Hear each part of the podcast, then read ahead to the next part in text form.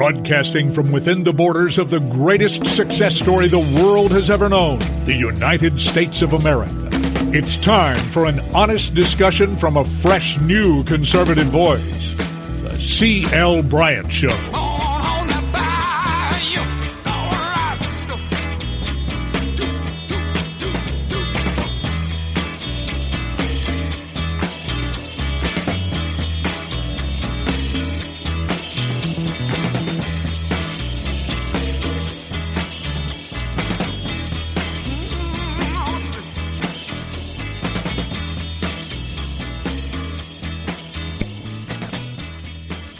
Welcome back. Welcome back, everybody, throughout the fruited plains of the greatest nation on the face of the planet.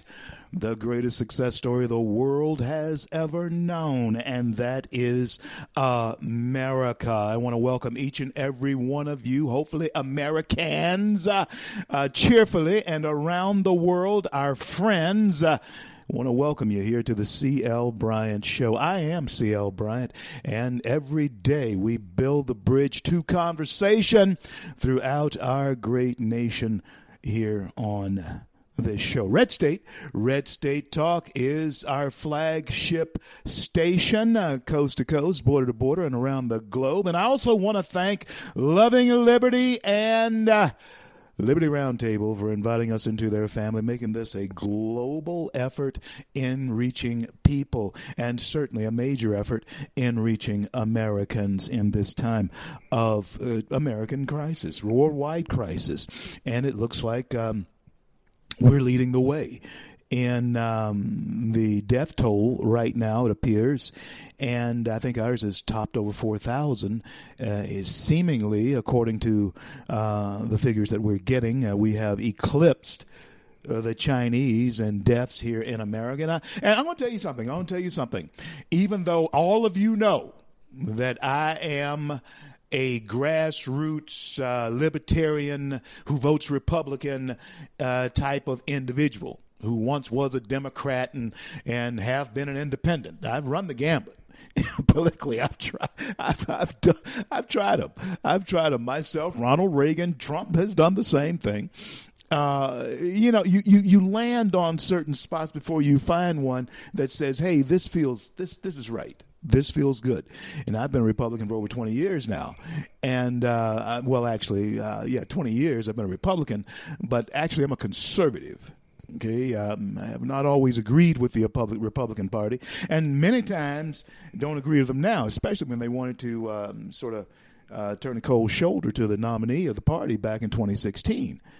Yeah, the never Trumpers are still out there. There's no question about it. I have a feeling that there are some never Trumper um, uh, evangelicals out there too. Uh, don't don't count don't count Pastor Rodney Howard-Browne among them because he's not. He's not a never Trumper. In fact, he's one of the reasons why I took a look uh, at Trump. Glad that I did, but he's not a never Trumper. On with me after the top of the next hour will be Paula. White, Paula White, who is uh, the president's spiritual advisor and counselor and um, minister to the president. She will be on with me, good friend of mine, uh, friend of the show. She wants to talk to us today about uh, these troubled times that we are facing. And um, there are, there is a book that I want her to discuss with us. It's called uh, Something uh, Greater. Something Greater finding triumph over trials. And I mean, hey, if ever there is a, a word needed right now to us, and you know, Paula, she's gonna come on, she's gonna get you'll get some word. oh yeah, and um, she's gonna come on and um, do her thing there. Um, as she does whenever she's on. Just delight to have on. But we're going to talk about this uh, at the top of the hour some of the evangelical pastors around the country. Um, they seem to be defying the orders of um, our government, our president, in order to stress a principled religious point, yet one I feel is totally misguided. And I believe that many pastors and preachers, and uh, in many ways, do in fact become so dogmatic in their personal persona as a minister of God that um, they lose the common um, sense, lose touch with common sense when considering the safety of the physical health, the physical safety of their congregants. They miss a point that Jesus talks about when he says that it rains upon those who are righteous, the just, and it rains upon the unjust. It rains upon both of them. And uh, listen, friends, just because you are a Christian, hear me now, does not mean that you will not inadvertently, you cannot inadvertently, or you have not, or that trouble will not come knocking on your door. You don't have to invite it. And and and friends, when when I look at the actions of ministers that I know who are near and dear to my heart, dear friends of mine, dear friends of mine. In fact, I told you, yeah, I told you a couple of days ago. Might as well tell you again.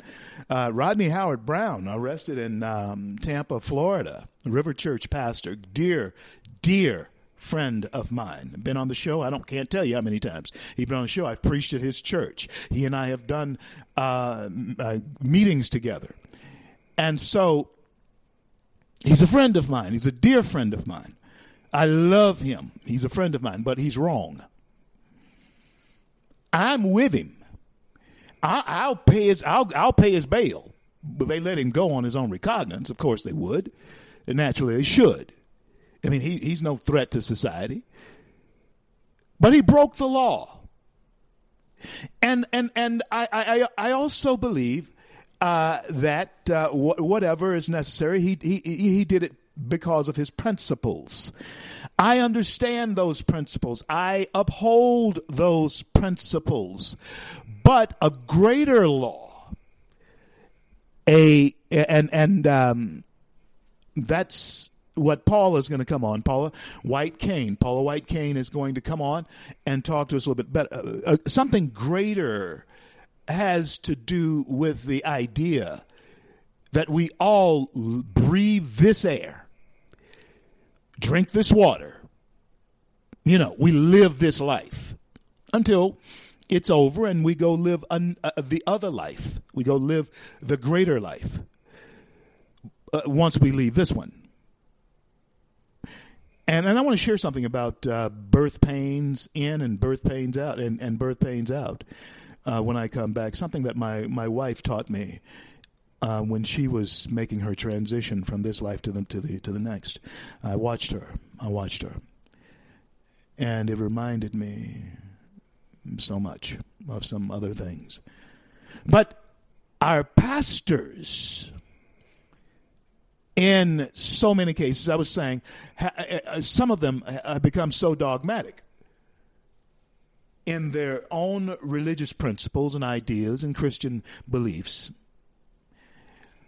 that many times the uh, light of that will eclipse common sense. And that is the people in your congregation may not have the powerhouse type of faith that you have in, in order to remove whatever mountain is in front of them. That's, in fact, that's why they come to the church in order to receive that type of strength. But they come as individuals on their own, operating within their own individual faith. And, Pastor, you should know better than anybody that there are different levels of faith in your congregations, different levels of belief in your congregations. And take it from me. Hear, hear, hear this, please, from another pastor. Been in the business for over 40 years. I know what I'm talking about. I know I've been in large, I've been in very small congregations. I've been on large crusades er, in, in, in other lands and around this country. I have dealt with God's people. I know what I'm talking about. Hear me. The last thing that you want is for your congregation in their own physical weakness and spiritual unbelief, in the weakness of that, to actually contract coronavirus. And then you get a bad report and a bad witness against you because the word will surely come down that they got it from the church. Uh, it, it will sure it, that will surely happen. That they got it from the church. The devil will make them say it. And it will be suspect to, too, to many whether or not it's true.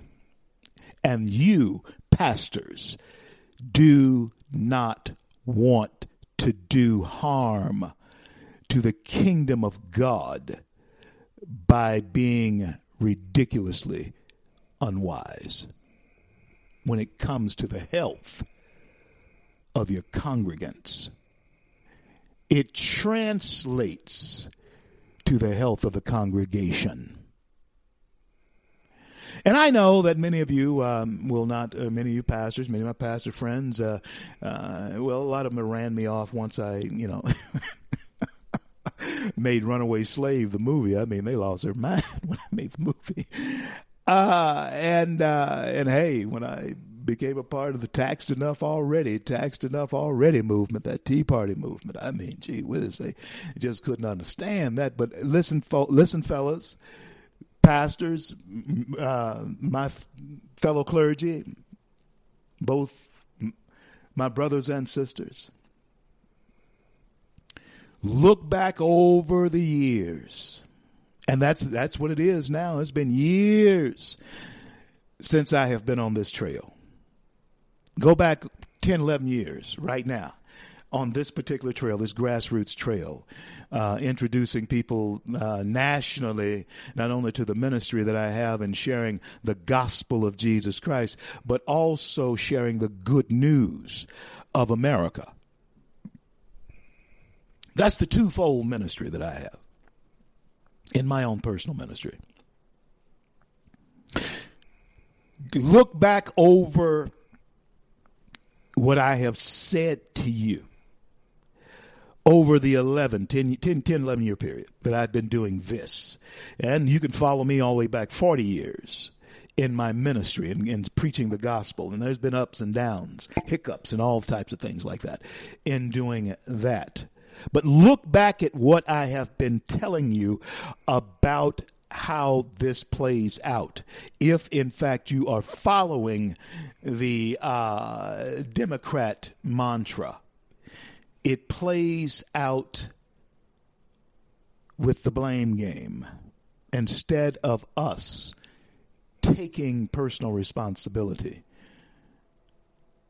for conquering this and and leaning and turning to God to conquer. And, and listen, most of the pastors believe that's who are defying this believe that's exactly what they're doing.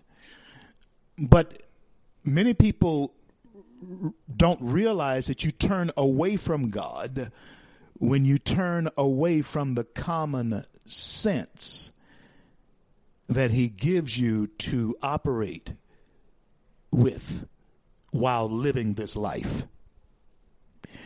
Uh, yeah, uh, I believe with all my heart and will, with all my life, because that that I have put on the line and, and will put on the line uh, for the defense of my faith. But common sense tells me that even though I am a man of that type of faith, of that caliber of faith, I'm not going to go walking down the middle of the freeway just because I'm a man of faith. Not with cars coming. And friends, the warning to you right now is that there are cars coming at you. Get out of the street. That's common sense. See, that's common sense. That, ha- that has nothing to do with faith. That has to do with honoring and respecting the common sense that God has given. There's a whole lot of things that uh, the devil would not be blamed for if you would take responsibility for exercising common sense. You see, the whole package that you are, God gave it to you. And that includes your faith, but it also includes your common sense. And so Americans have, have some common sense when it comes to the transmission of something that truly is unknown to us. You better behave yourself. And, and, and you're hard headed. You're hard headed. Listen, you have common sense to know, and you should, and this is why you be vigilant. You have common sense to know when government is encroaching upon you. You have a common sense to know that, and then you act. But you also have common sense to know when government is trying to act in your best interest. You just make sure that you, in your American citizenship and the right to that, birthright, you don't allow them to go too far, to have too big of a hand in telling you what to do for yourself as far as what's right for you. Are you hearing me? You just don't let them go too far in telling you what's right for you. But common sense tells you, friends, Common sense tells you that something is in fact happening. Uh, these people, uh, these deaths aren't faked. you know, come on. Now, the numbers in China and Russia and some places like that, Iran, they may not be accurate as far as how many deaths there are. But the fact of the matter is, people are dying of something and we are being told that it's the coronavirus, COVID 19. Okay? And so common sense should say to you, pastors who want to keep your doors open, that there's something happening here. I need to protect my flock. That's why God would send you as a pastor so that you could lead them in ways of, of knowledge, wisdom, and understanding. And the main thing that you're leaving out in your reasoning and your principle and your zealotry of uh, the scriptures and, and your worship of God, in my opinion, and again, I have friends, friends, dear friends, dear people that I love, who I believe are, are in, in operating in this folly. Uh, the reason God sent you is so that you would have the wisdom, at least, to share with them about these earthly matters as well from a spiritual perspective. And that spiritual perspective that I believe that you're missing is that it rains on the just and the unjust, the believer and the unbeliever. It rains on them both. But how God sees us through it is the difference. I'll be back. I'm CL. Don't go anywhere.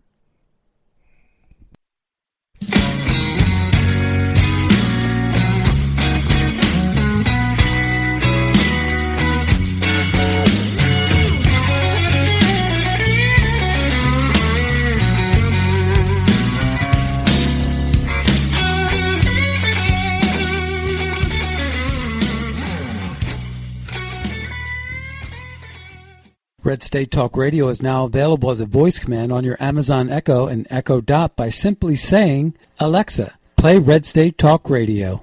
Red State Talk Radio on TuneIn. Concern to every single American. Now, we've been hearing all these stories about sanctuary cities, sanctuary cities that. You can now find us on the Amazon Echo and Echo Dot, on TuneIn, on iHeartRadio, and we also have the phone apps in the App Store for your particular phone. And just in case we activated your Echo Dot, Alexa, stop.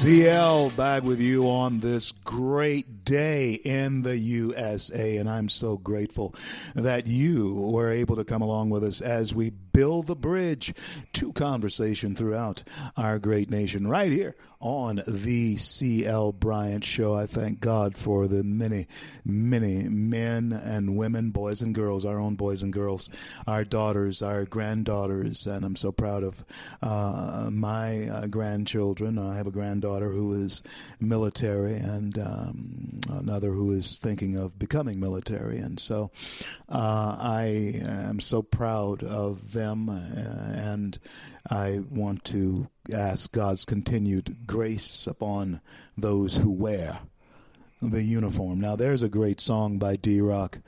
The uniform. That's a great, great song. I have it in a lineup. In fact, second hour, I think I might put it. I used to close my show every day with the uniform.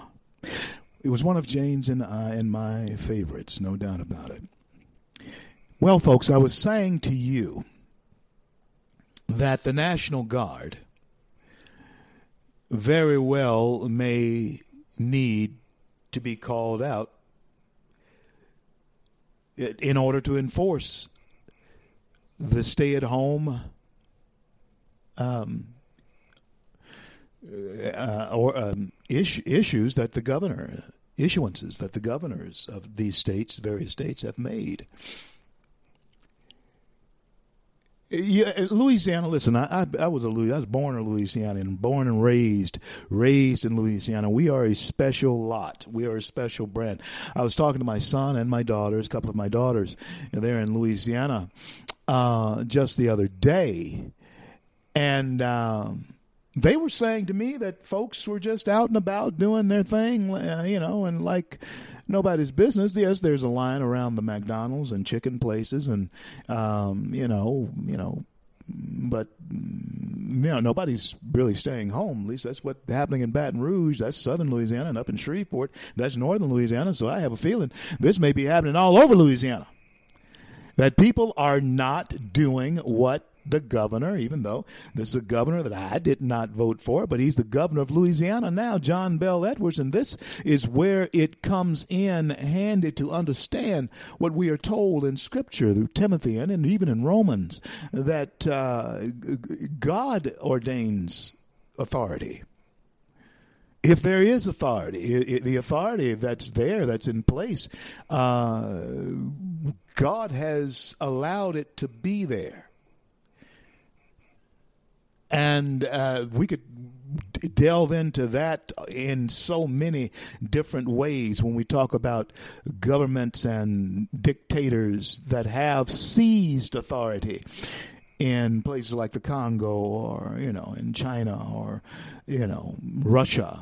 And then you have people who are absolutely oppressed because of their seizures of authority.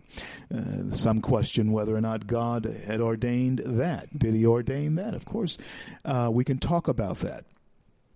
But let's talk about America now and the authority here, whether they're good, bad, or indifferent. We have a government that is in place, and we elected them. It's not as though they seized anything. You voted for them you put them in office. And the democracy of that is that uh, your majority vote put them in office. So uh, elections have various consequences, and I'm glad that we have the elected president of the United States that we have right now because I don't want to think of the consequences that could have occurred otherwise if we had elected someone else. He's handling this very, very well. And I know that you can find fault. Uh, well, there, there was, well, yeah, there were certainly people who found fault in the Apostle Paul. There are people who found found fault in Jesus. so it's certainly go find fault in a billionaire playboy who has become president of the United States. Huh? They're certainly going to find fault in him, regardless of what type of good he might be doing. And he is doing good. And I'm convinced that he cares. I am. I'm convinced of that. I'm convinced that he cares about um, how we handle ourselves and what we do. And so, friends, um, within your power to do so, stay home. Because when we start calling in the National Guard to make you behave civilly, to enforce civil law, when, when the National Guard starts coming in to cause you to behave civilly toward your neighbor, and you're calling yourself a Christian, uh, something's not right with that. You are operating against so much of the principles of Scripture, and you have uh, become dogmatic to the point where you have lost sight on the reality of your congregants, the people in your congregation, being vulnerable to the rain because it rains on the just and the unjust. But it's God who determines the outcome of the rainstorms in your life. That is to say, friends, we all get wet. Huh? Yeah, we all get wet occasionally. How long does it take you to dry off? Did the uh, moisture, did the, the the getting wet, did that do you good? Can you find the good in the rain that falls in your life? It rains. It rains upon the just and the unjust. And that's a part of the common sense. That's why God gave you common sense. Yes, He gave you uh, a spiritual guide, the Holy Spirit, as the ways my doctrine teaches me. But He also gives you physical guidance in the common sense that you use. And, and uh, I am saying to you that um, I don't believe in any way, shape, or form that the Spirit of the living God would tell his pastor to lead his sheep into harm's way. I don't believe that. And I think any pastor who uh, feels um, yeah, like they should defy a ordinance that is designed to keep the citizenry of a city in which that church is located safe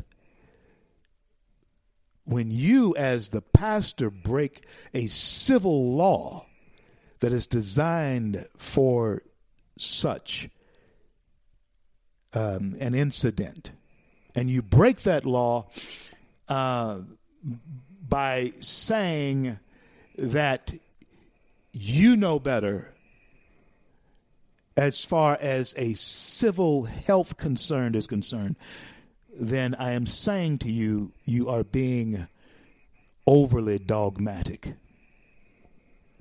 And I believe you're wrong. Yeah. So, it causes circumstances like the ones we're beginning to see occur. And that is um, the National Guard is on alert to be brought in to various places where um, the coronavirus pandemic has forced nationwide closures and restrictions. Mark Esper, who is the Secretary of Defense, are you hearing me? Has already given the green light to governors, telling them that the uh, National Guard can be used, can be deployed to enforce individual states' stay at home orders. Now, when you get to that point where you are not self governing as we were meant to self govern, then you bring something else upon you even in our form of government, you bring out those who have the authority by wearing the sword. And they don't wear the sword for nothing. They don't have the guns for nothing. You bring that upon you and you invite confrontation. Because here in America, well, we have guns too. So we inv- we invite confrontation when we don't self-govern in ways, at least for a little while, temporarily, to see how this is going. What the government says. The only thing you don't give up is your property, and you don't give up your guns. You don't give up your guns. You don't give up your property. Sometimes you do sacrifice certain uh, enjoyments, liberty, and you do sacrifice uh, a little bit of your freedom temporarily for the greater good of society. But you keep an eye on, you become vigilant. You, you're vigilant as to government use and abuse of your yielding to them. Are you hearing me? You yield to government in times like this because that's why you elect them. That's why you elect them. That's why we pay them. So that in times like this, we do yield to them for a temporary time. We let them encroach for a time certain, a temporary time. And then we revisit this thing and say, hey, listen, y'all haven't fixed this yet? How come I'm still in my house? How come you're calling in the National Guard to keep me in my house? This is not right.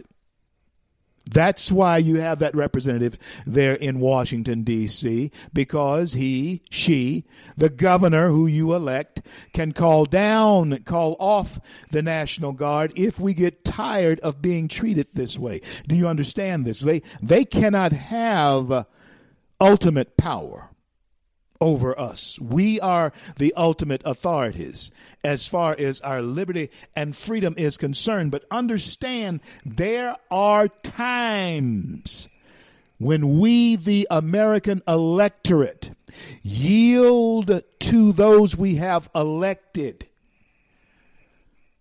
And we say to them, okay, this is of national concern. We elected you on a national level uh, give a directive to the state, and we'll see if we want to go along with that.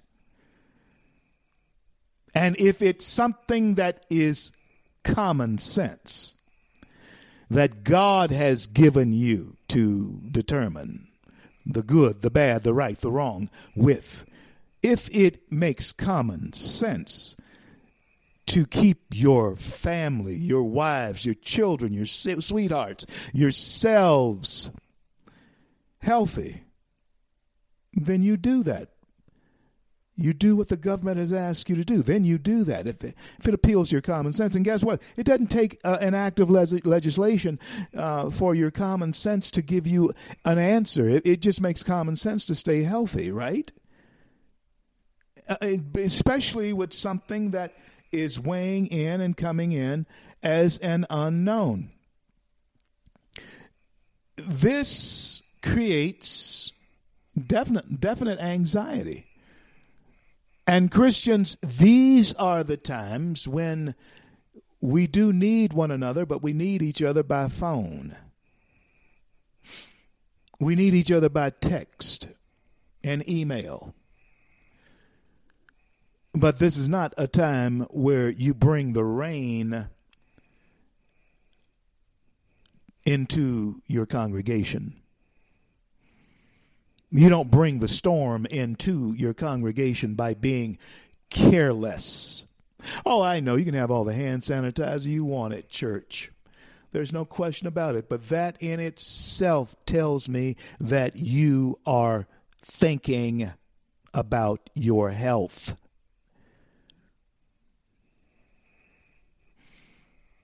So mm, think about your health and think about what you're doing. Paula White Cain will be my special guest at the top of the next hour. She is um, advisor, spiritual advisor to the president.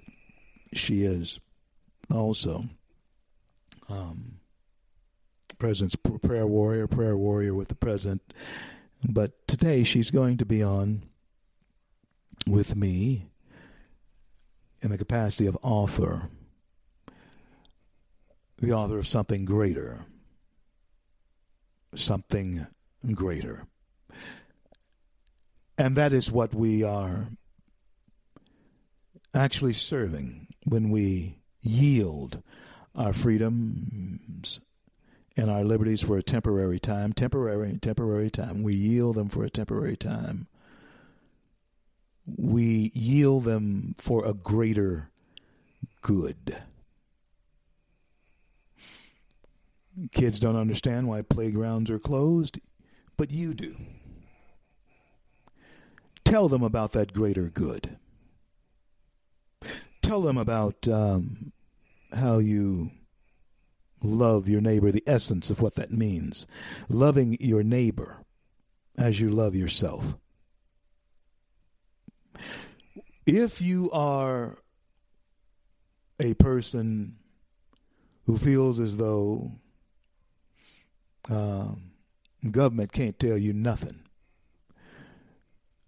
there may be something I know about you without you saying another word. That is, you probably don't vote. Otherwise, you are a walking, talking contradiction. I elect and vote for people who I trust their judgment. That's who you put in office. And if you're telling me that government cannot tell you nothing, anything, there's probably something I know about you already. And that is you don't vote. And if the trend toward the way you are begins to take hold in this nation, I only have this to say we're all in trouble. Big, huge trouble. Because quite frankly, y'all are so hard headed. National Guard. If the National Guard is called into Louisiana, I'm sad to say that it would not surprise me because I know the nature of the free spirited people. We invented the phrase laissez les bon temps rouler let the good times roll. We also invented the phrase, you can't herd cats. I'm CL. Be right back. Don't go anywhere. You thought I was worth saving. So you came and changed my life. Worth keeping. So you cleaned me up inside.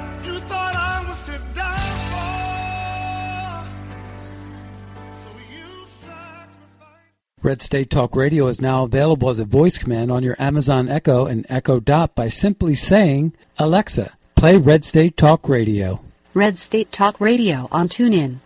Concern to every single American. Now, we've been hearing all these stories about sanctuary cities, sanctuary cities that. You can now find us on the Amazon Echo and Echo Dot, on TuneIn, on iHeartRadio, and we also have the phone apps in the App Store for your particular phone. And just in case we activated your Echo Dot, Alexa, stop. Stand up for America. Then Americans, stand up, stand up, stand up. God bless you. God bless America.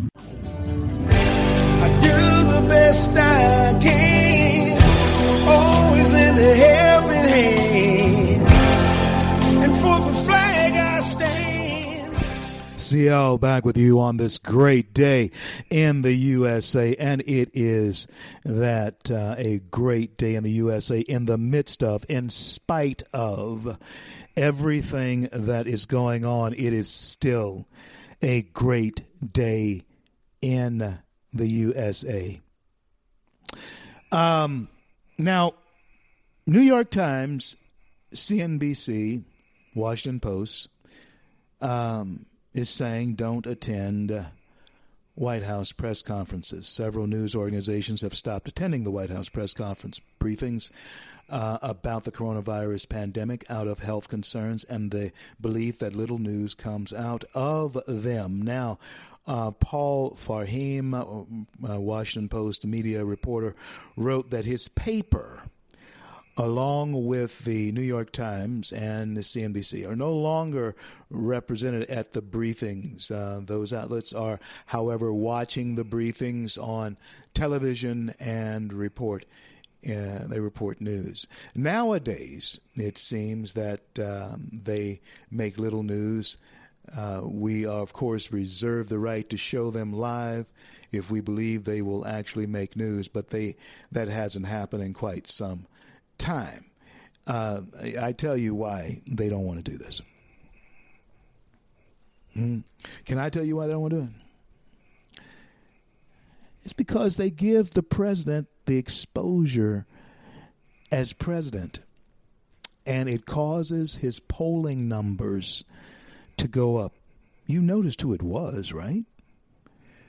It's CNBC, The Washington Post, and uh, papers like that, New York Times.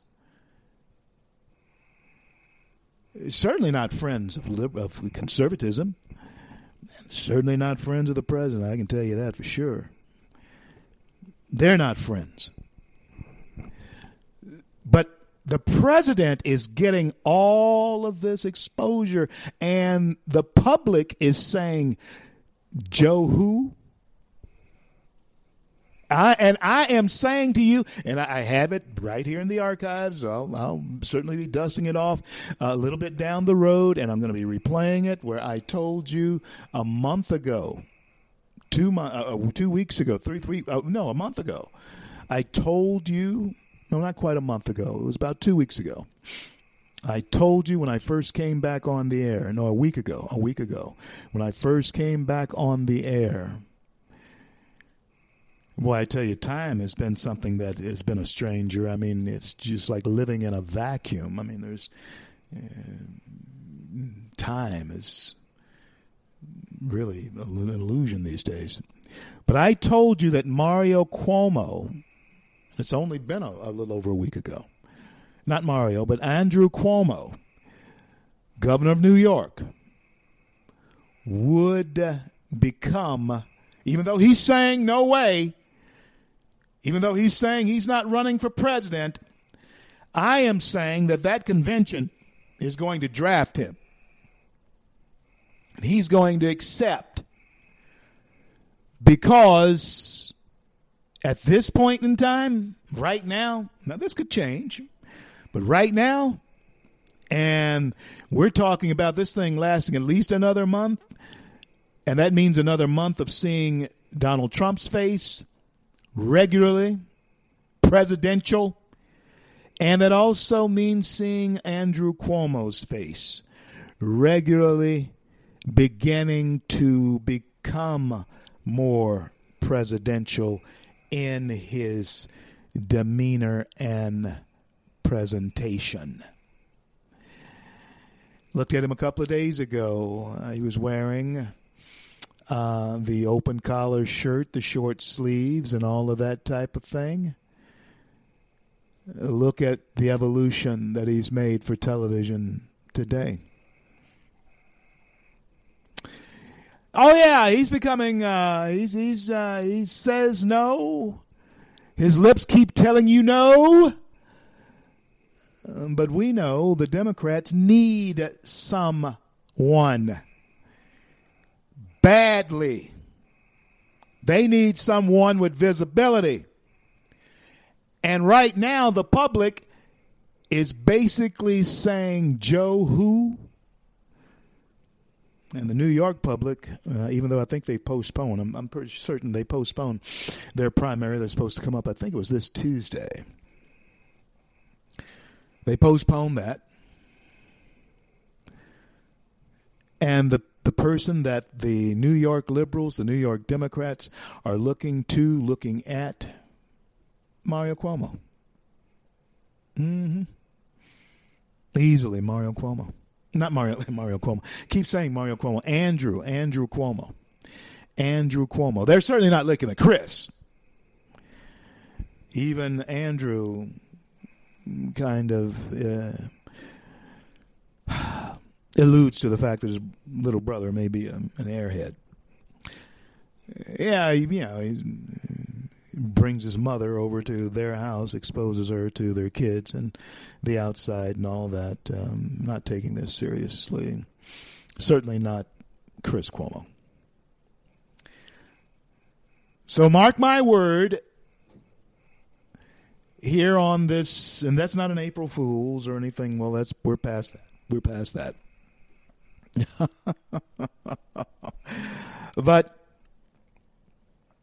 Mario, and I wish, I wish we could wake up and find out that all this was a bad dream, and uh, this was a big April Fool's uh, that lasted uh, several weeks or a month, because we are talking about um, this plaguing us officially for at least another 30 days.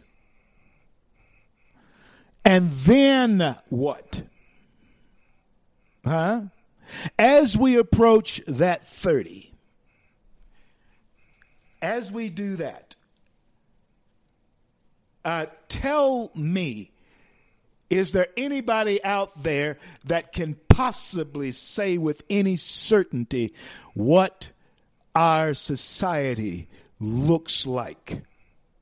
Will we ever be normal as we have known ourselves to be in the framework of normal? Will we ever be normal again?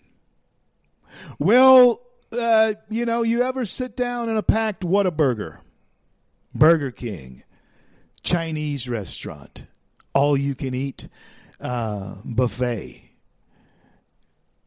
steakhouses? Will fine dining become even finer? Will all of it become fine dining? Will restaurants modify booths how will we deal with the person at the 7 Eleven? Huh? The cleaners. And certainly will sale days at our supermarkets, and Walmarts. What will they look like if there has been a shift in the way we're going to and need to do business. Huh? What's that going to look like? And and this is very serious because see that that same Chris Cuomo that I was telling you about, Andrew Cuomo's brother. Well, he's tested positive for coronavirus. But yet, just uh, uh, less than 14 days ago, his mother was around, he and his children, over at his house. That's the problem with this illness is that it's very low symptoms. It's not symptomatic until it's too late. And then you have no idea who you may have come in contact with. Because, quite frankly, even though I have been out and about in the last couple of days in my car, I went to the supermarket. And um, it's just been the last three or four days that, quite frankly, I have actually taken this seriously. And watching the president just um, earlier this morning, earlier today, there's no doubt there's a, a mood change that has occurred with the present. Paula White Cain will be my special guest um, after the top of the hour. And um, we're going to talk to her about her latest work. Um, something greater about a work that she has done called Something Greater Finding Triumph Over Trials. And um, she's going to operate uh, today in that capacity. And we, we want to talk about that American resurrection that is necessary. Remember, you, you, you, you have to, the crucifixion is necessary uh, before there can be a resurrection. And right now it's dark on this Friday in America. And no, you know, you know what I'm saying. uh, it's not Friday. Well, it could be because um, sometimes you're getting a, a best of, but wherever you are, that that that, that is, it's called Good Friday, and it's called that because it was a day that all the good that could have happened for humanity happened. A sacrifice was made. That was good. It's bad in the way that it went down, but it was good. And I have a feeling that uh, what's happening to us is bad in the way that it's going down, the way that we may be looking at it, but it's good if we are true to who we are as Americans, because in our Judeo Christian ethic, uh, those principles all the way to, through, and through the cross, through the cross, Jesus was true to the principles that he came to exemplify and uphold. So, as a Christian, you must do the same. It's dark on this Friday, but Sunday, Sunday's on Sunday's coming. Sunday morning is coming. I'm CL. This is the CL Bryant Show. If you don't get both hours of the CL Bryant Show, be sure to download free the CL Bryant Show app in your app store. Tell a friend. I'll be back after the break with Paula White Cain.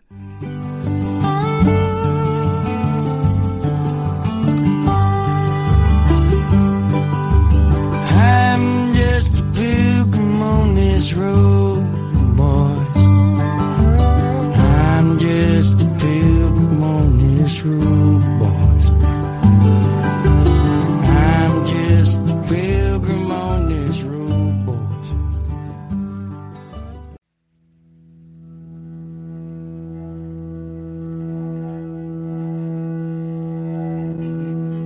Broadcasting from within the borders of the greatest success story the world has ever known, the United States of America. It's time for an honest discussion from a fresh, new conservative voice. The C.L. Bryant Show.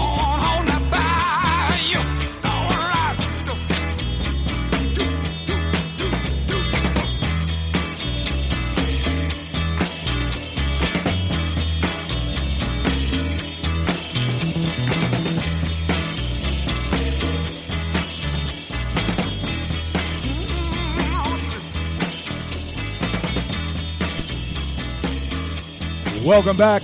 Welcome back, everybody, throughout the fruited plains of the greatest nation on the face of the planet. The greatest success story the world has ever known, and that is America. I want to thank each and every one of you for coming along with us daily as we build the bridge to conversation throughout our great nation right here on the CL Bryant Show, coast to coast, border to border, over our flagship station, Red State Talk, which is the most listened to platform, talk platform in the country. And if you're traveling through Times Square, be sure to look up above Ripley's, believe it or not, the Red State Talk billboard is there. And every hour, the CL Bryant Show does, in fact, pop up there without fail. Just a block away from where they dropped the ball in Times Square. Listen, folks, we are looking at Times Square, and Times Square is, um, well, it's eerie. It really is. And many of you are suffering anxiety through all of this. And I'm really glad that we have Christian friends, pastors, preachers throughout the nation who, in fact, can speak to us about this. This has been my profession, and pastors, it is time for all of us to stand up and be what we were called to be. One of those who is, in fact, living out her true calling is Pastor Paula White Cain. And she is an author, well known at the White House, spiritual advisor to our president, friend of this show and the author of Something Greater Finding Triumph Over Trials. Help me welcome back to the show Pastor Paula White Cain. Thank you so much for being there.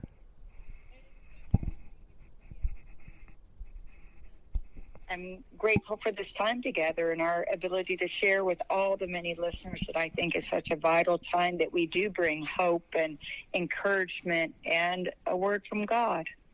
Absolutely. And you know, Paula, when we talk about that word that is needed from God at this point in time, uh, it says finding. You, you, you, there's a search that it has to, that, that people have to be on. Talk to us about that finding it. How, how, how do you find it? There's so many who are asking that question, especially now. Talk to us about that.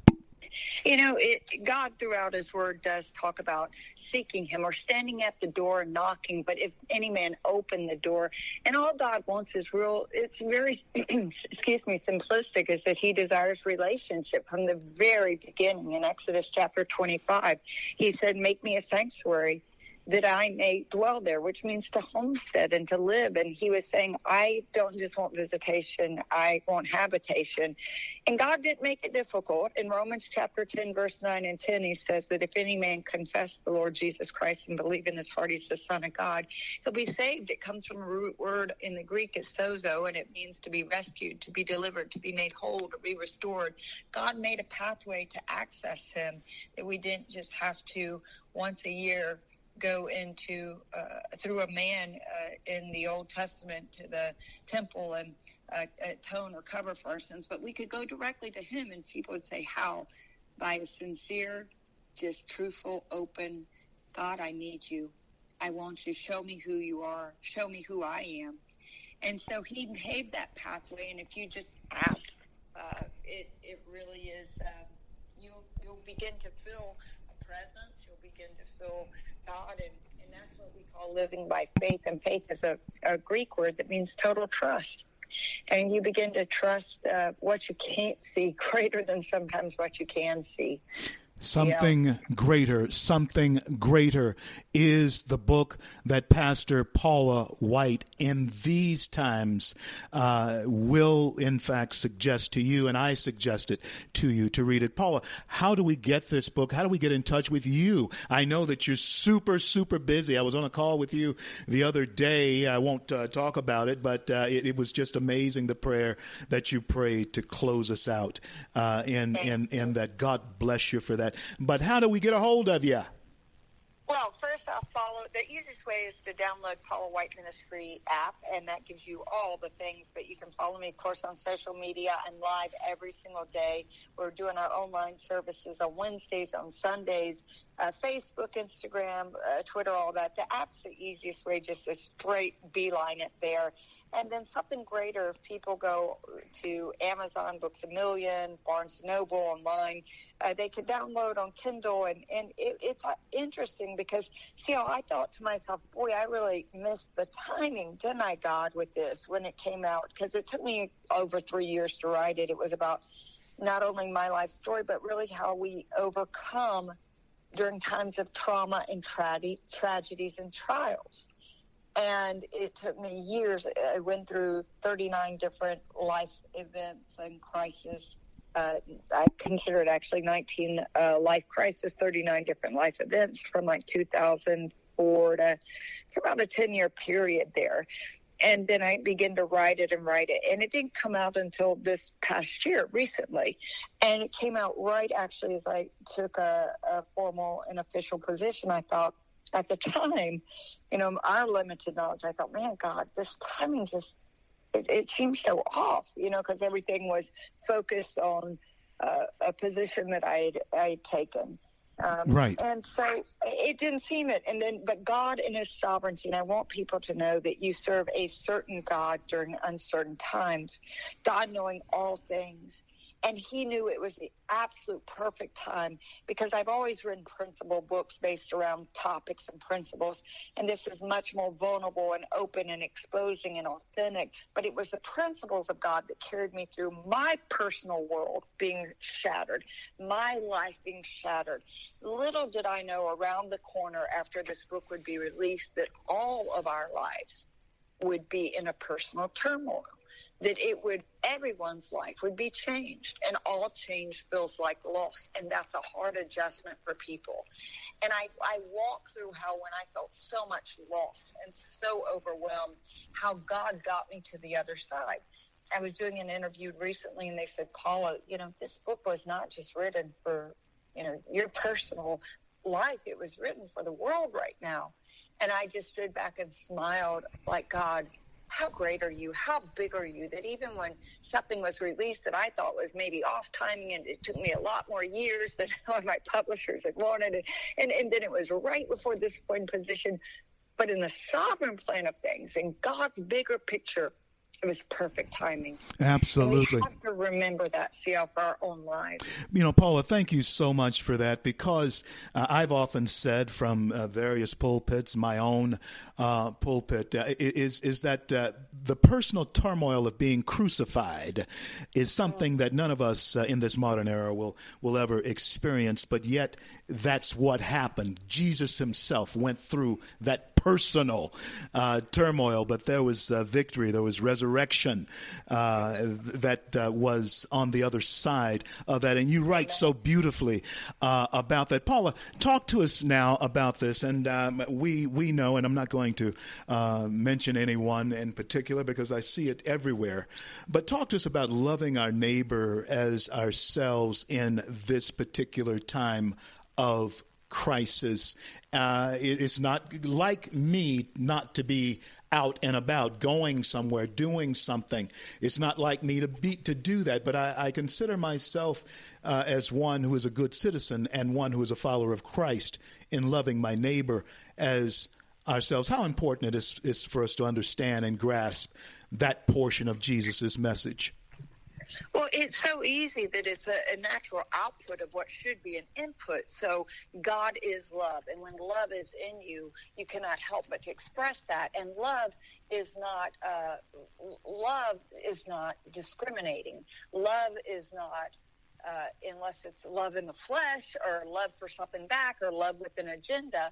Love, the God kind of love, is agape love. Now, we never achieve it to the place that God does, but certainly the Bible so clearly says stuff like, if we say we love God, but hate our brother, then we're liars that the love of God is not truly in us. So yeah, there are people that we prefer over others. That that's human nature. Yes, there are people we're going to get along with better than others. That's human nature.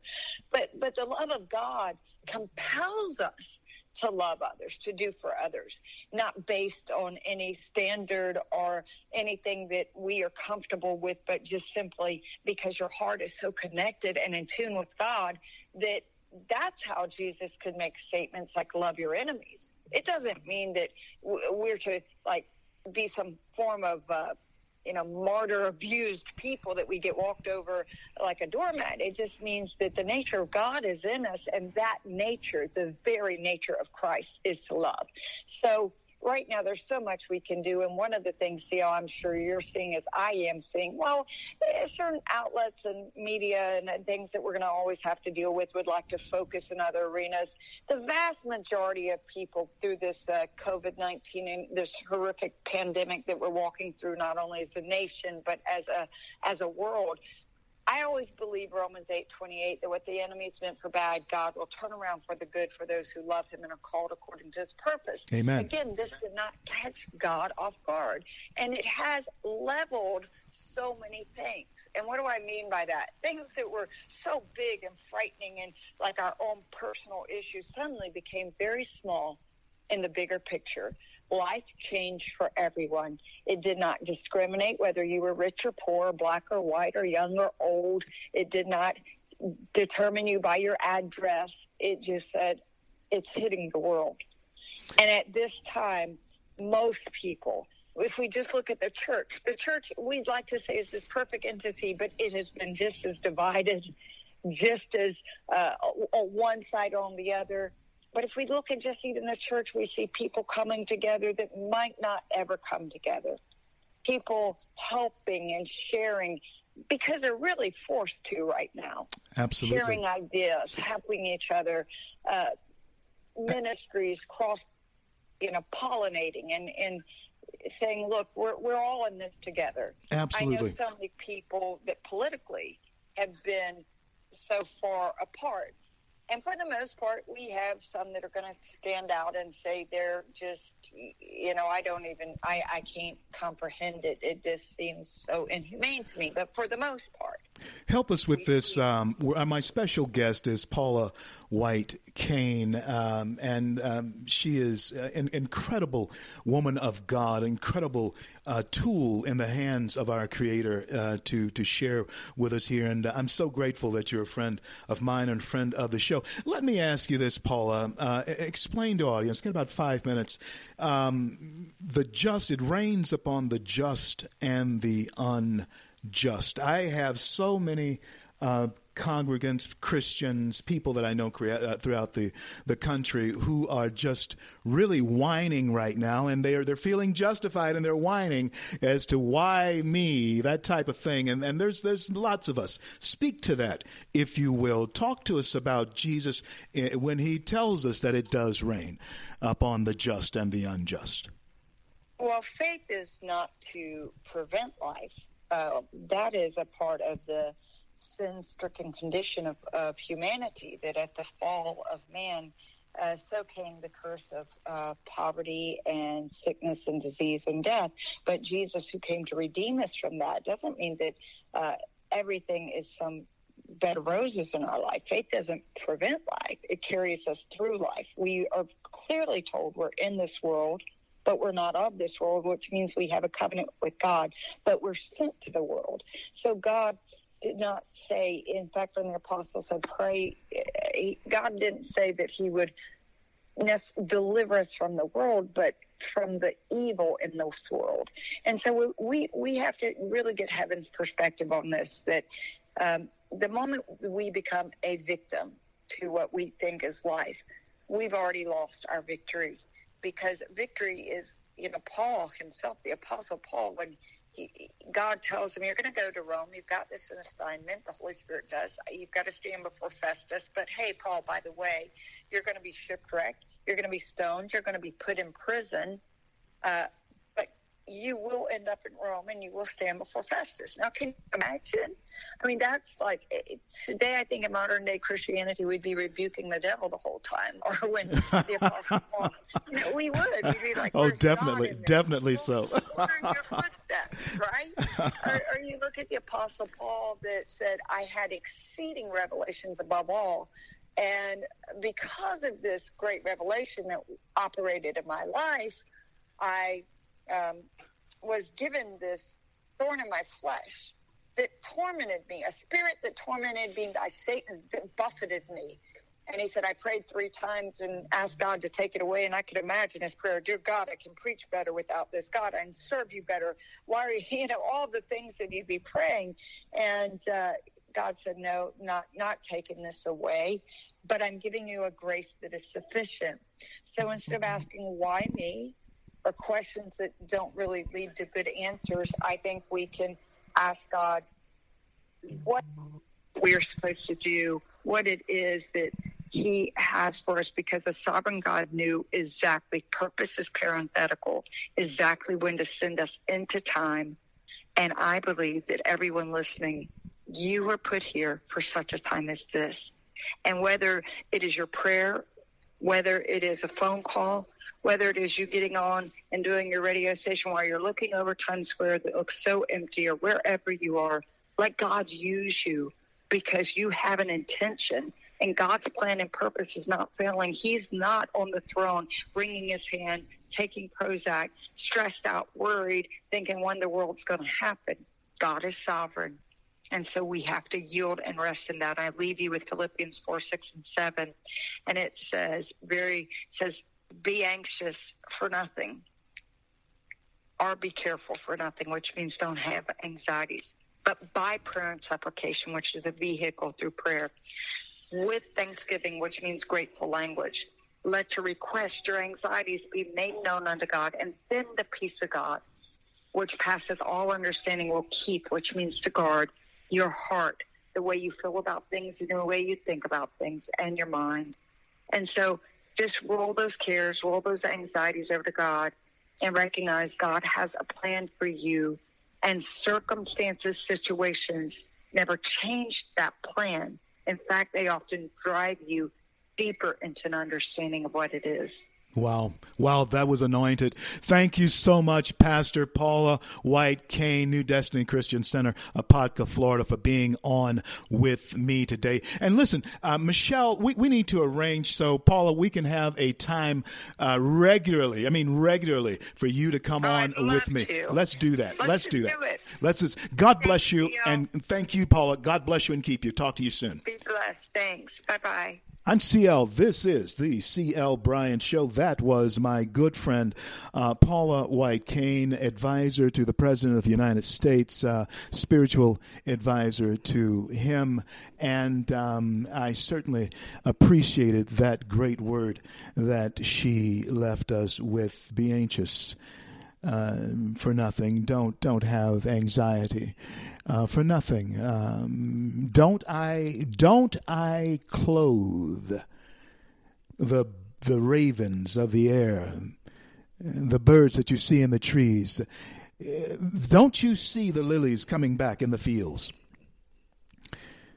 Not even Solomon was arrayed like any of them. Aren't you much more than these?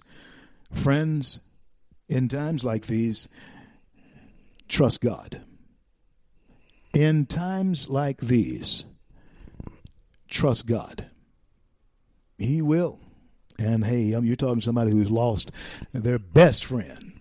But I'm here to tell you, Jane Bryant, he will take care of you. I'll be back.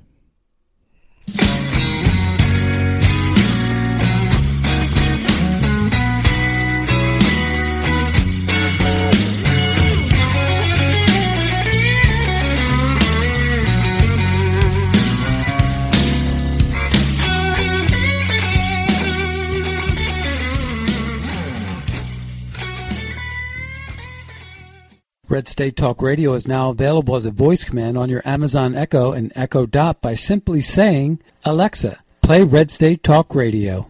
Red State Talk Radio on TuneIn. Turn to every single American. Now, we've been hearing all these stories about sanctuary cities, sanctuary cities that. You can now find us on the Amazon Echo and Echo Dot, on TuneIn, on iHeartRadio, and we also have the phone apps in the App Store for your particular phone. And just in case we activated your Echo Dot, Alexa, stop.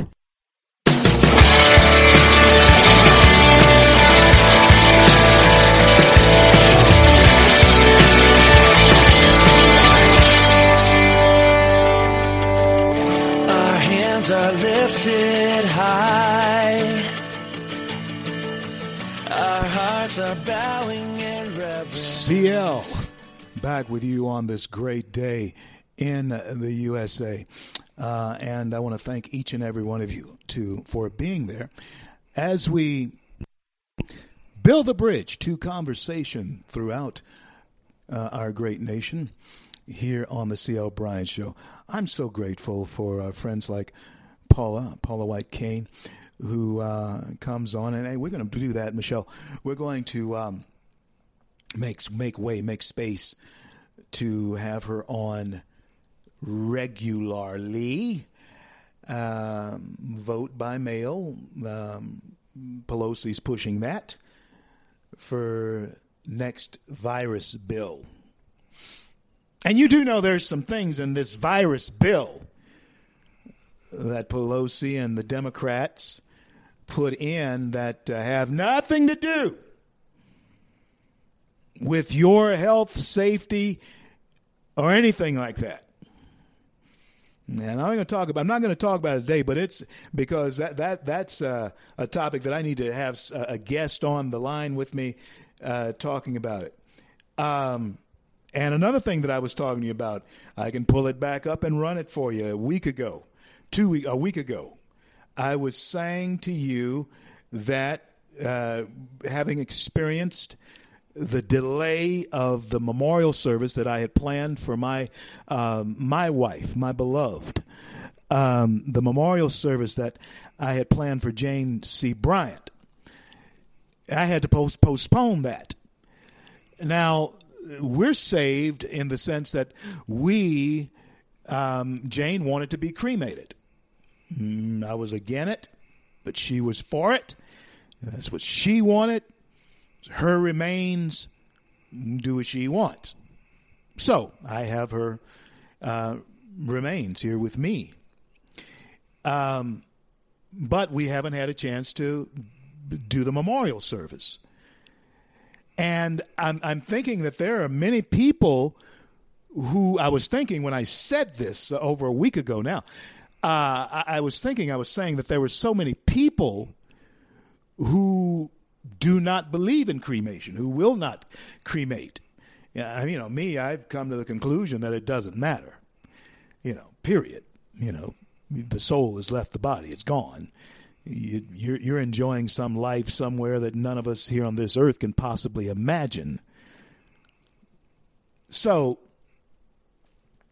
um, they're the bodies that are to be buried they're stacking up. Um, funeral homes in New York City are dealing with a surge of, of deaths. Yeah, due to coronavirus, but when you're talking about a city of 8 million people, people die anyway. And so the bodies are, you know, they're, they're stacked up. And um, with roughly 1,100 uh, COVID 19 deaths in New York City. Now, that's just COVID 19 deaths. That's uh, aside from car accidents, uh, you know, natural causes, whatever. That's aside from that in a, a city of 8 million. Mike uh, Lanotte, the director of New York State Funeral Directors Association, told CNN, "We're doubling the death toll on a daily basis. They're not ready for this. There's no way. that they could possibly be ready for that. And so um, the morgues are becoming bottlenecked with bodies.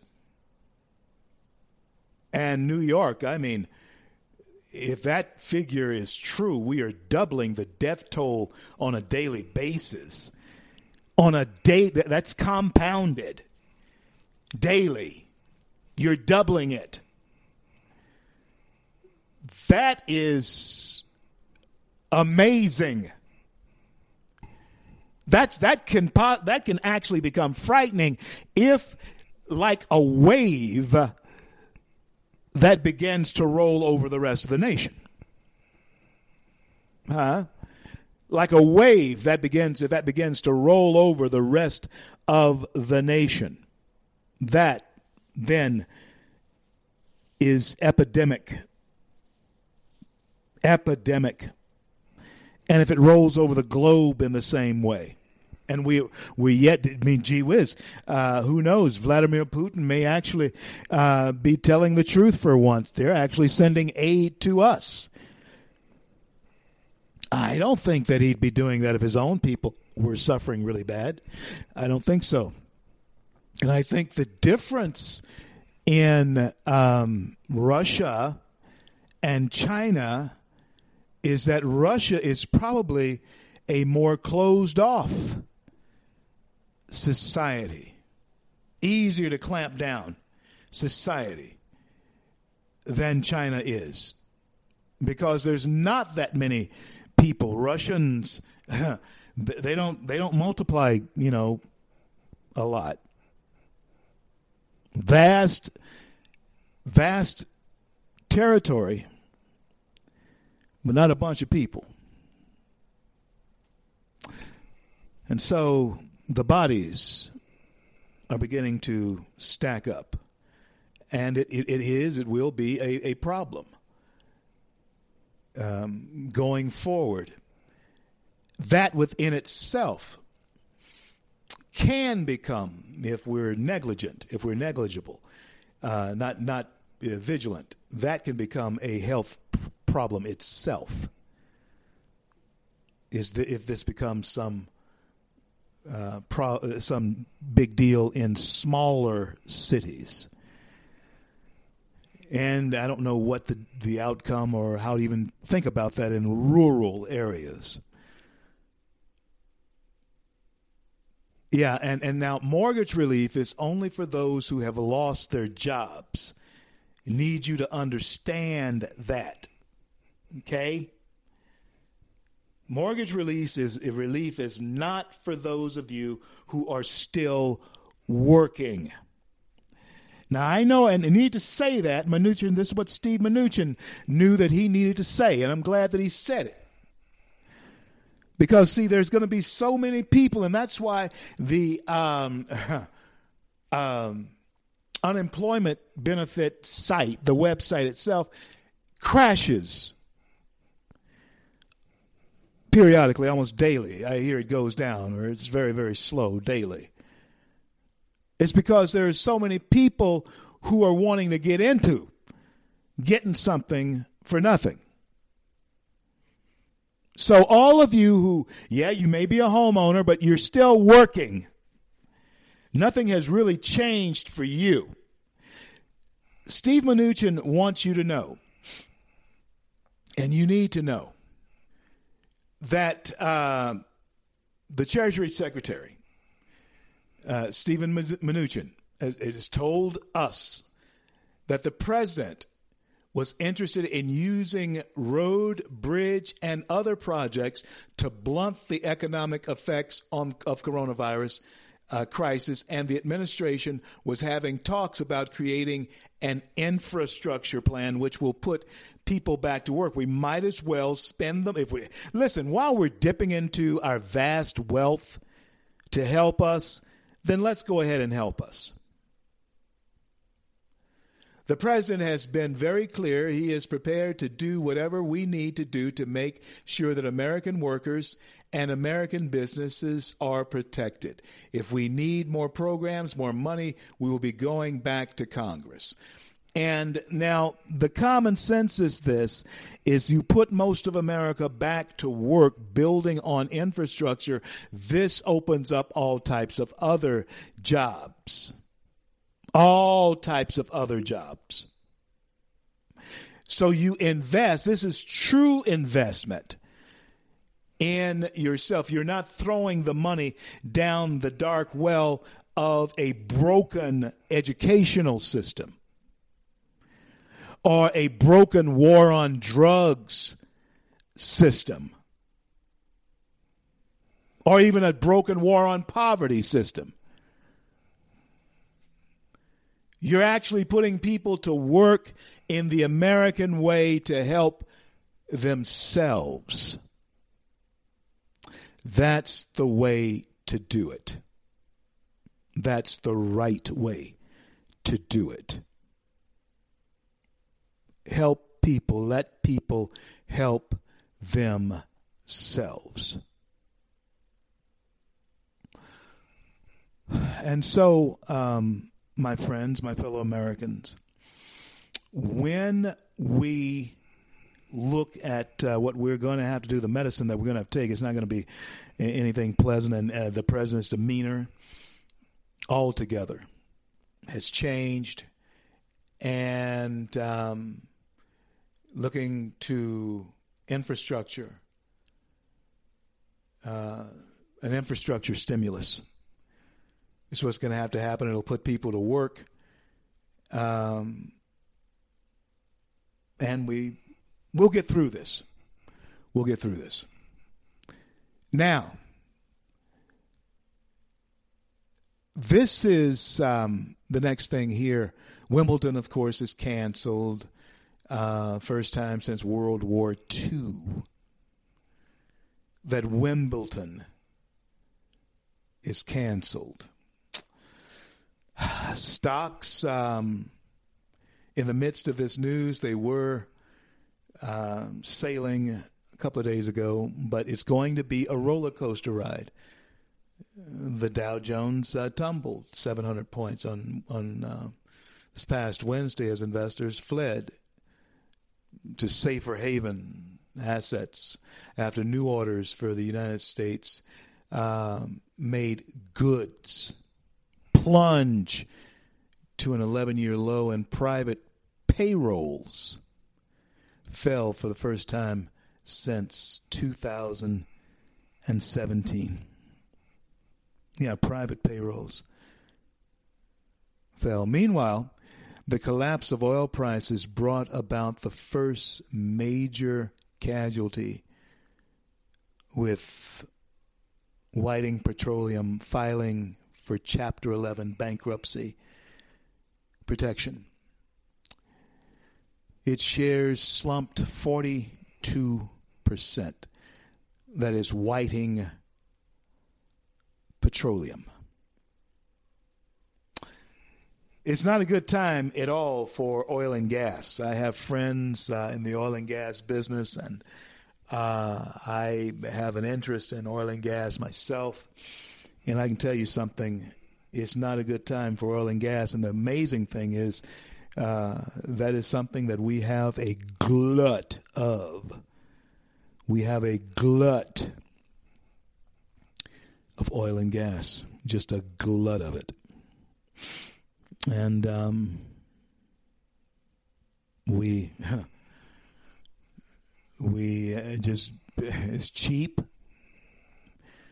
But the thing is, people are not going anywhere. People fill up you fill up your car and right now it's going to be full for two weeks. Unless you go on some road trip, just um, some scenic trip to run gas out the car. And I don't see how that would make sense for me. If you want to break the monotony, go ahead and do it.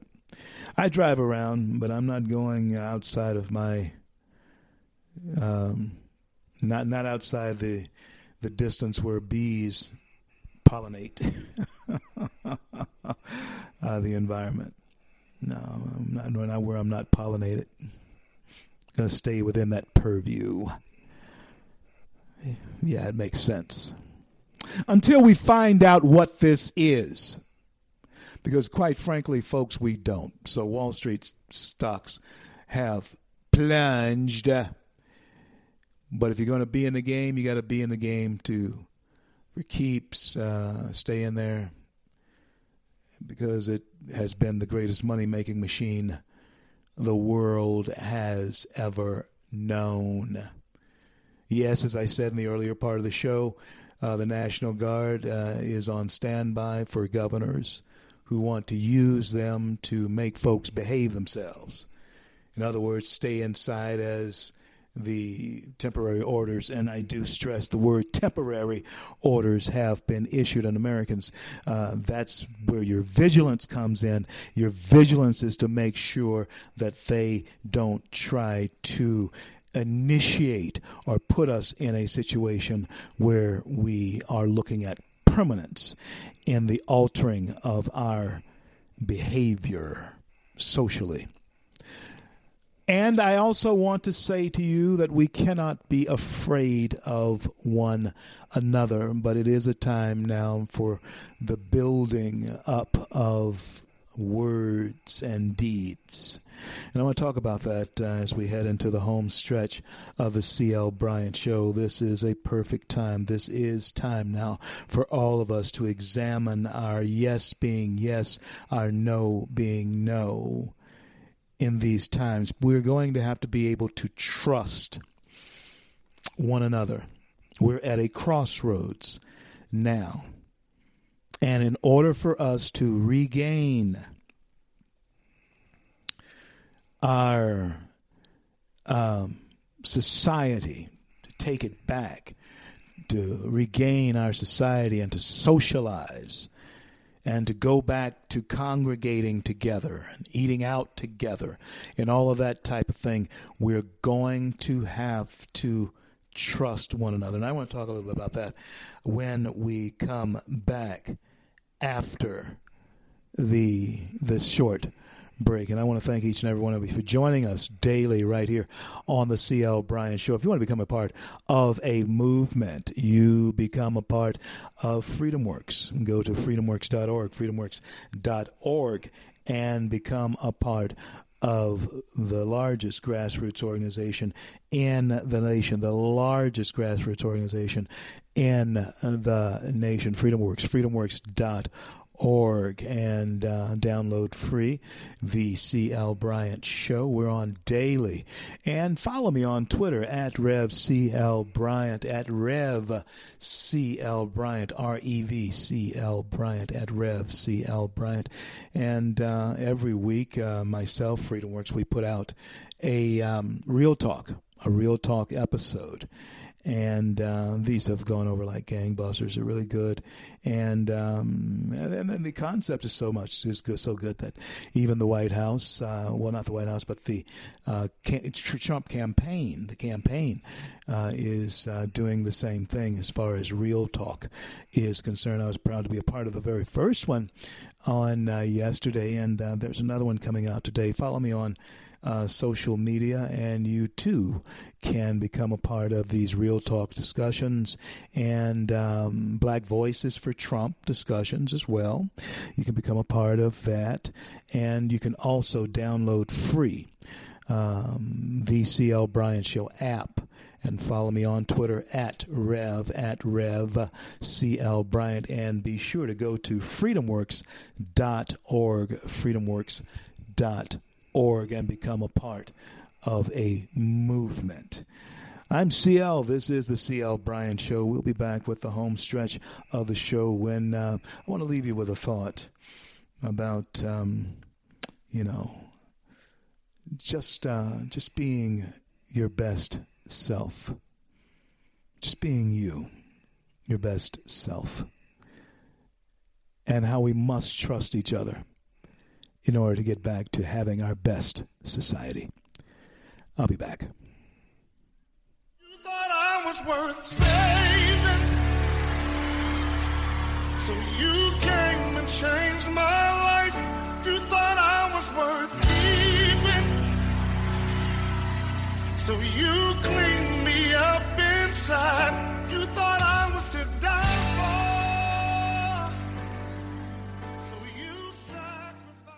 Red State Talk Radio is now available as a voice command on your Amazon Echo and Echo Dot by simply saying, Alexa, play Red State Talk Radio. Red State Talk Radio on TuneIn. Concern to every single American. Now, we've been hearing all these stories about sanctuary cities, sanctuary cities that. You can now find us on the Amazon Echo and Echo Dot, on TuneIn, on iHeartRadio, and we also have the phone apps in the App Store for your particular phone. And just in case we activated your Echo Dot, Alexa, stop. Stand up for America. Then Americans, stand up, stand up, stand up. God bless you. God bless America. I do the best I can. Always lend a helping hand. And for the flag I stand. CL back with you on this great day in the USA home stretch of the CL Bryant Show here today. Coast to coast, border to border, and around the globe daily. Uh, 1205 in the east until 2 p.m. in the east. And uh, you might want to judge that accordingly to your time zone. I know that is 11 o'clock central and 10 o'clock in the mountains where I am, and then that's nine o'clock out there in the West California and up and down the western seaboard. Glad you come along with us, and thank you so much for being there.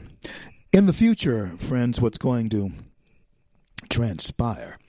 And yes, go to freedomworks.org, freedomworks.org, and become a part of a movement. And uh, be sure to download the CL Bryant Show app. And um, be sure to become a part of the um, uh, Black Voices for Trump movement. And hey, you conservatives out there, it behooves you to be a part of that because just a very small percentage rise um, in the black vote. Uh, Trump secured 8% of the black vote last time. This time we're looking uh, uh, hopefully to double that. And some are saying uh, uh, to uh, triple that, you know. I, I believe if we could just increase that by 5%, we're talking about a major, major landslide for DJT, Donald John Trump. Um, at Black Voices, the number four, Trump. At Black Voices, the number four, Trump. Um, be sure to follow them on Twitter. And also, a uh, friends, uh, freedomworks.org, freedomworks.org. Go there and become a part of a movement. We're all in this together. You know that. We're all in this together and to preserve the republic. But this is something that I want you to be aware of what may happen, what could happen uh, to us. And it's going to be up to us whether or not we let it happen or not, because uh, I do believe this has to be some kind of ballot measure uh, for this to happen. I don't think you just mandate that and just uh, decree stuff like this to happen, but uh, it has to be voted on by you, we the people. And uh, that's this. Um, seeing how it is, we're going to have to trust each other. Yeah, as time as we go into the future, yeah, I'm going to be able to trust that you, what you say about your health in particular, and you know, my children made it through the AIDS time of AIDS uh, glory to God that none of them, you know, came up with anything like that. Uh, you know, and I guess the grandchildren have too. Of course, I think the grandchildren are a bit young for that era, but my children were right in the era there, in that time, and they came through that, and that was uh, a scare for that that crowd, you know, back then. And that was right before the millennials, uh, and, you know, and all that kind of thing and the Gen Xers. But whatever, I think I think that's my kids, the Gen Xers. I don't know what to call them, but they're they're in their thirties and forties. My kids are, and so, um, when you look at how we're going to have to um, deal with one another, it's going to definitely have to be based upon trust, right? It's going to be based upon trust, right? We're going to have to trust that uh, this person that you allow into your personal space is um, not transmittably unhealthy. I mean, you can't, you know, a person be unhealthy with, you know, a lung disease or, you know, or um, heart disease or cancer, you know, what have you, and that's not transmittable. You know, we're not talking about that. We're not talking about that. Uh, they may have a blood disease, you know, or something like that. We're not talking about that.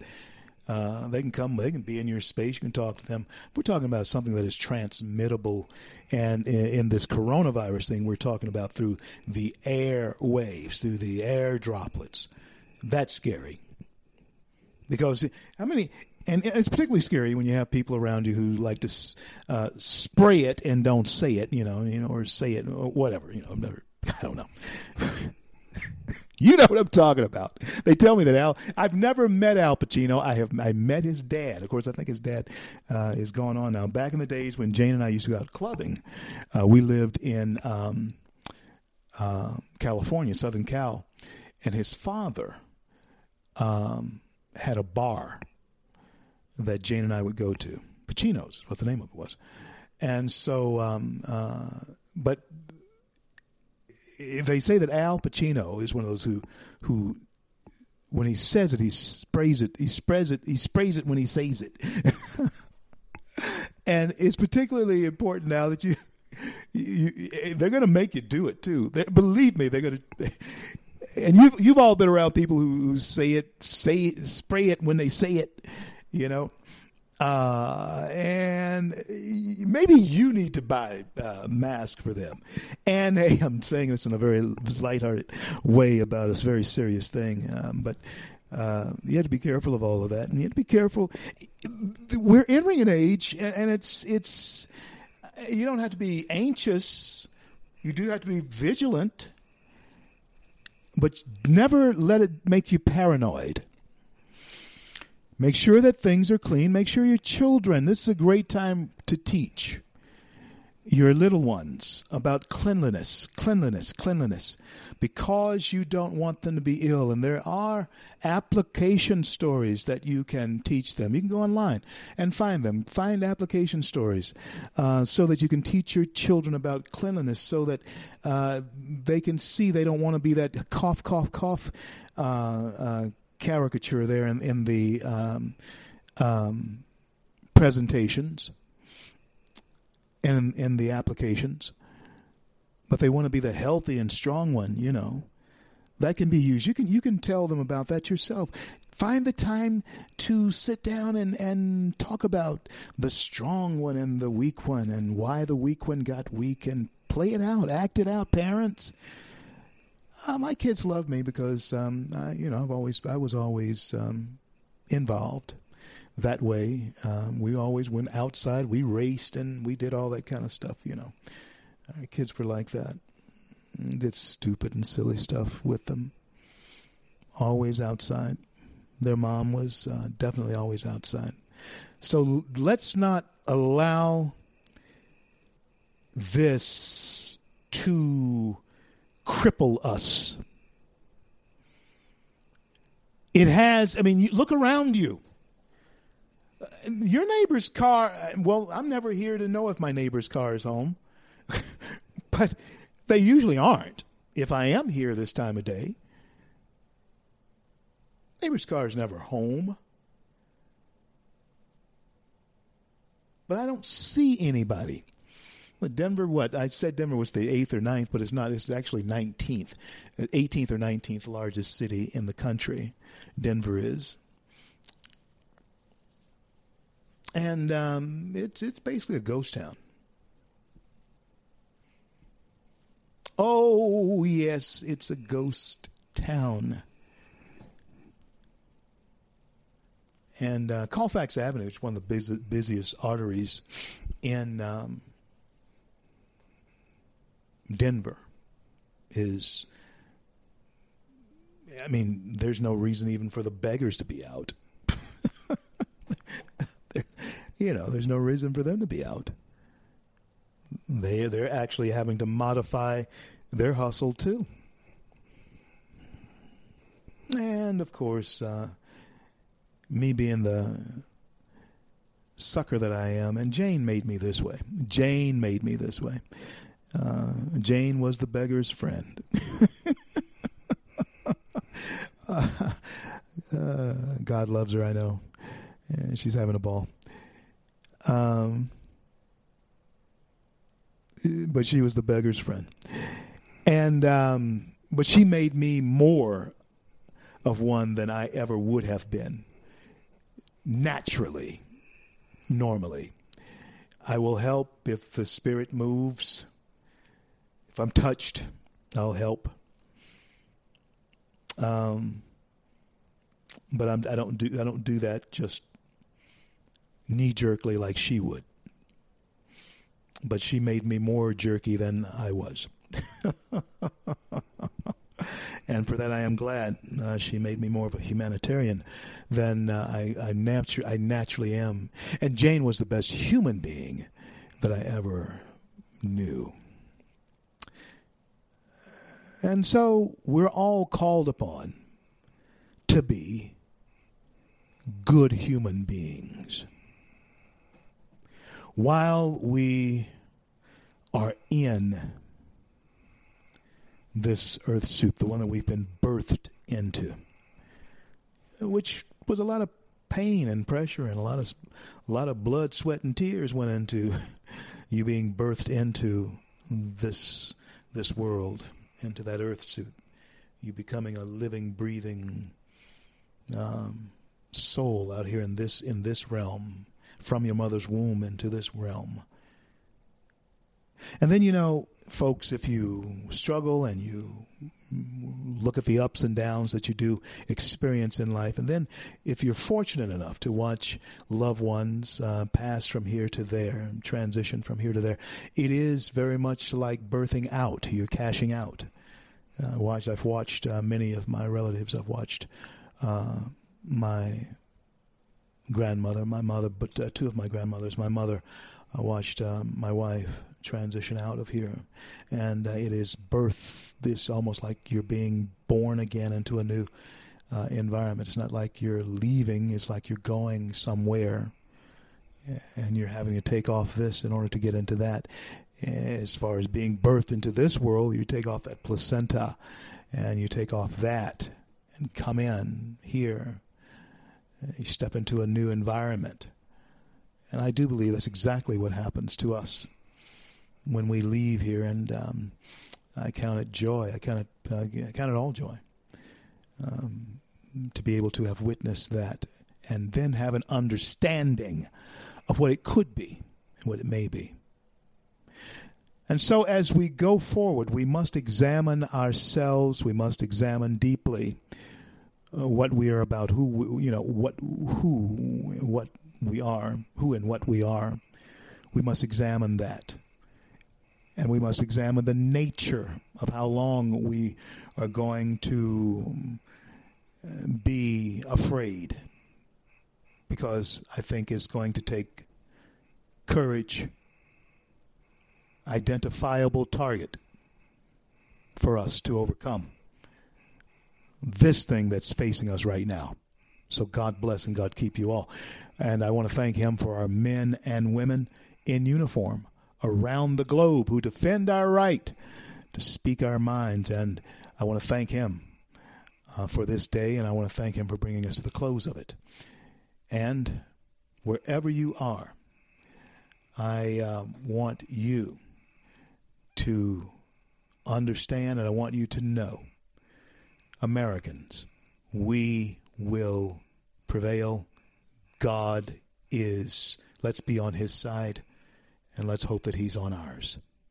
May He bless and keep you all.